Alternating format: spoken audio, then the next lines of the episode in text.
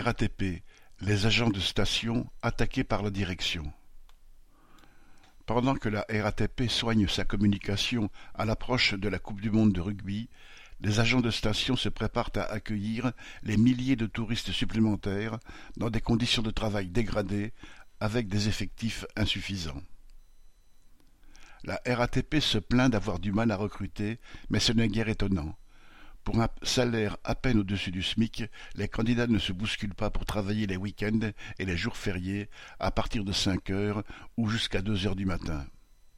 D'ailleurs, nombreux sont les embauchés qui quittent l'entreprise au bout de quelques mois, écœurés par la pression des chefs ou parce qu'ils ont trouvé mieux ailleurs.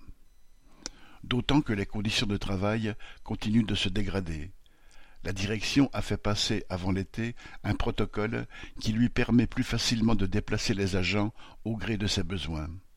Ainsi, en cas de « situation exceptionnelle », un agent pourrait être envoyé n'importe où sur le réseau, dans un secteur qu'il ne connaît pas, alors que les salariés ont parfois déjà bien du mal à organiser leur vie de famille avec les horaires atypiques et les repos décalés.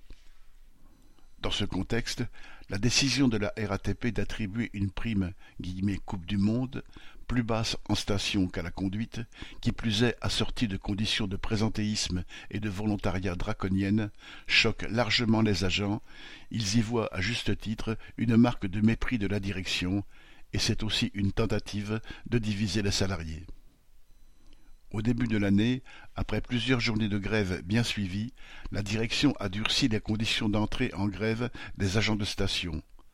En montrant ainsi sa crainte d'une mobilisation, elle montre aussi la voie à suivre. Correspondant Hello.